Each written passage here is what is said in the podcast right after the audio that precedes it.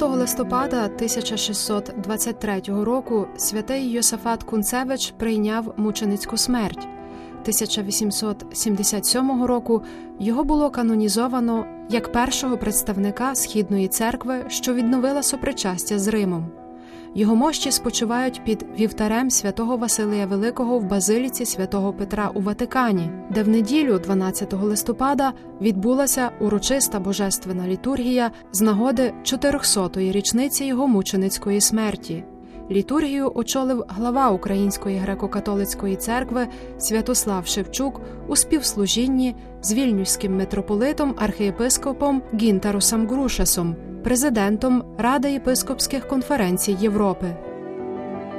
Отець Роберт Лисейко, протоархимандрит Васильянського чину святого Йосафата, поділився в інтерв'ю для Радіо Ватикану своїми думками про те, як вчення святого Йосафата може допомогти вірним в Україні відповідати на виклики, пов'язані з війною, якими є пріоритети його служіння в тому, щоб втілювати спадщину святого Йосафата в цей важкий період, та про важливість толерантності між представниками різних конфесій та релігій. Цього року виповнюється 400 років від дня мученицької смерті святого Йосафата. Україна зараз переживає один із найскладніших періодів у своїй історії. Що святий Йосафат, його життя, його мученицька смерть, чого можуть навчити нас у цей період для того, щоб з людською гідністю, з е, християнським духом пережити це все? Ну, перше, що мені спадає на думку, це і відвага святого Йосафата. Відвага яка черпає свою силу в його вірі. Він вірить в проповідь Ісуса Христа. Він, як монах, посвячує своє життя для нього. Він перебуває на постійній молитві. Він веде життя відречення, глибоке, аскетичне життя. Він не має страху підійти до своїх братів, які віддалені від Бога через гріх, проповідувати їм істину і закликати їх до навернення. Саме із-за цього святий Йосафат стає мучеником, бо багато із тих, до яких він проповідував, чуючи голос правди Христового Євангелія, були сповнені ненависті і злості. Тому що так, на жаль, буває, що інколи людині є дуже важко прийняти те, що в мені вимагає певної переміни. Інколи є важко позбутися нашого внутрішнього зла і гріха, яке несе ненависть супроти нашого ближнього.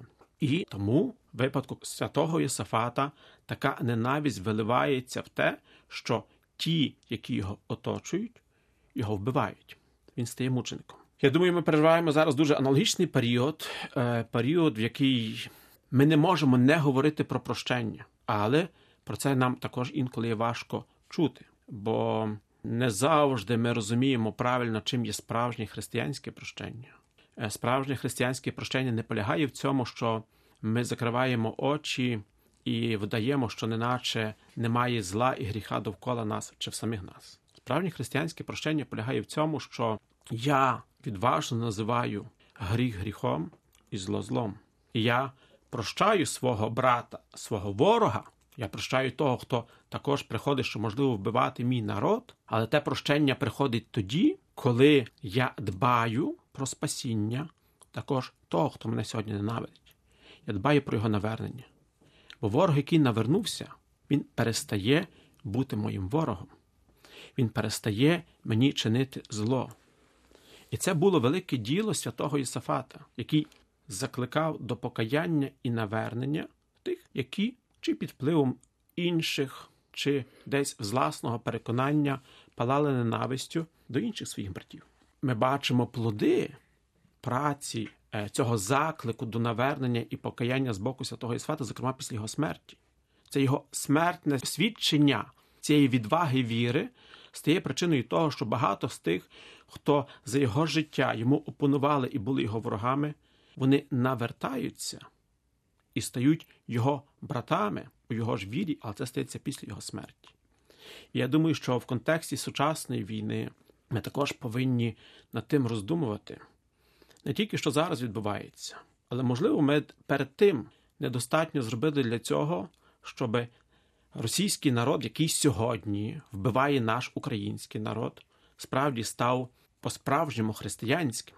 А з другого боку, ми повинні думати, що ми повинні зробити вже після війни для цього, щоб тим людям, які сьогодні, декларуючи себе християнами, без будь-якої християнської моралі приходять і жорстоко вбивають інший народ, який є християнським, що зробити для цього, щоб їм допомогти справді стати християнами, пізнати Христову правду.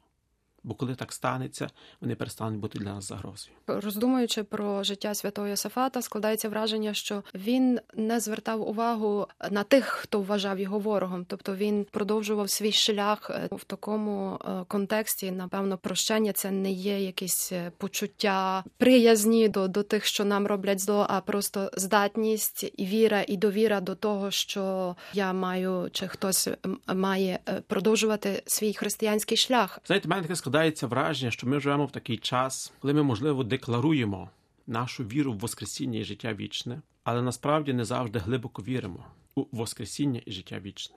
І думаю, що саме святий Йосифат він глибоко вірив в те, що земне життя має свій кінець, але після цього ми сподіваємося спадкувати життя вічне, яке приготував для нас Господь. Саме тому він не боявся віддати своє життя за свою віру і за своїх братів, бо він знав, що це не кінець. І також, коли ми віримо справді у життя вічне і Воскресіння, ми маємо відвагу прощати ворогам, за них молитися в цьому значенні, що ми бажаємо їхнього навернення, щоб вони також могли спастися. Ми тоді маємо відвагу йти і проповідати Христове Євангеліє для тих, які не чули або, можливо, ще не зрозуміли проповідь Ісуса Христа. Коли ми по-справжньому віримо, що наше земне життя тут не завершується. Тоді ми також ми не палаємо ненавистю, але ми шукаємо добра нашого ворога, що він навернувся, покаявся і став інакшим, і також брав участь у житті вічному, яке приготував нам Господь.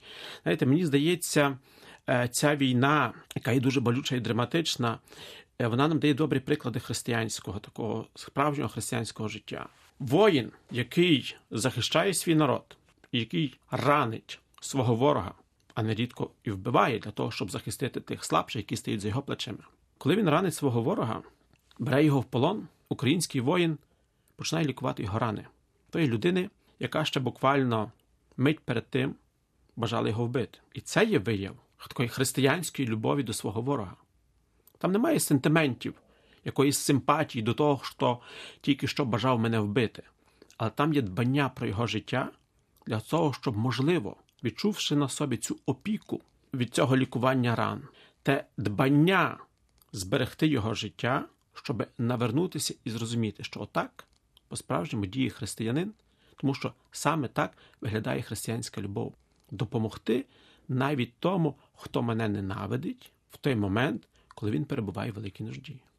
Отже, ви стали протоархимандритом порівняно недавно. Якими є пріоритети ваші як протоархимандрита у тому, щоб втілювати спадщину святого Йосафата в цей такий важкий період і в загальному в сучасній Україні? Ну я думаю, що таким основним пріоритетом є в першу чергу справді плекати духовне життя за прикладом святого Йосафата, де кожен чернець буде шукати особисту єдність з Богом і єдність одні з одним в братній спільноті. Бо особливість нашого покликання в цьому полягає бути свідками автентичного християнського життя для інших людей, щоб інші люди знали також, що справді, попри різні виклики, попри різні наші людські бажання, ми можемо творити цю спільноту любові, в якій ми розділяємо все одні з одними і одні одних підтримуємо.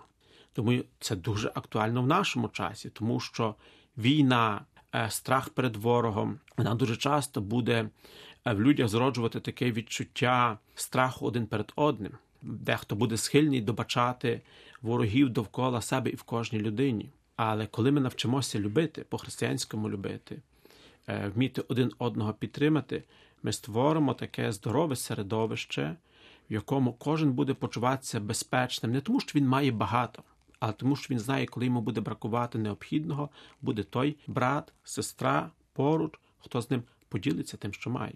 Святий Йосифат був вбитий розлюченим натовпом через те, що його ідея єдності е, була відкинена. Яким має бути критерій відстоювання своєї ідентичності? Як не перейти цю межу несправедливості у відстоюванні своєї ідентичності? Знаєте, я думаю, що українське суспільство, в принципі, впродовж своєї історії має дуже позитивний досвід такого толерантного співжиття не тільки різних конфесій, але також різних релігій. Ми це маємо на прикладі не тільки західної України, де часто саме Львів наводиться прикладом такого міста, де співжили різні конфесії, різні релігії.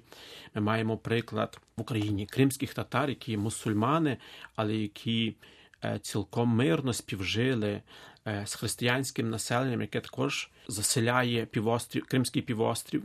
Е, думаю, що критерій толерантності першу чергу це що зберігання моєї ідентичності не повинно зазіхати на чужу ідентичність. Ми можемо співжити разом і разом розвиватися в пошанні одні до одних. Для того, щоб я міг жити і себе зберегти, я не мушу знищувати іншого, хто є відмінний від мене.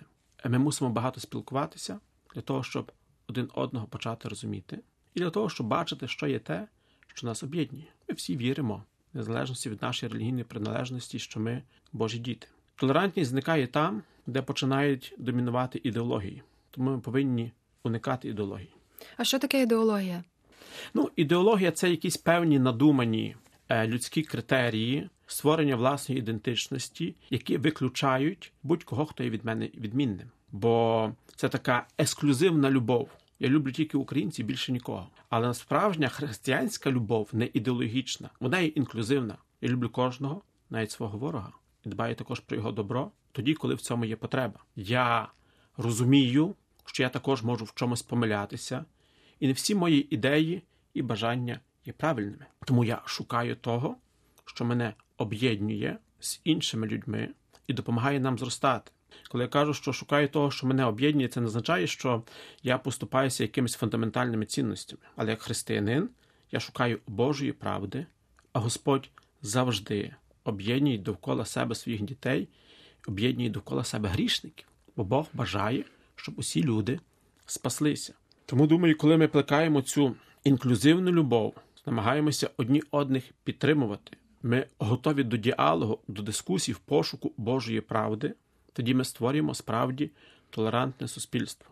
Коли я не намагаюся переконати всіх, що моя думка, моя ідея, а значить ідеологія, є єдина правильна, коли я готовий дискутувати, прислухатися, керуватися своєю вірою, вірою в Ісуса Христа, який каже: нікого не виключати із своєї любові, але всіх нею огортати.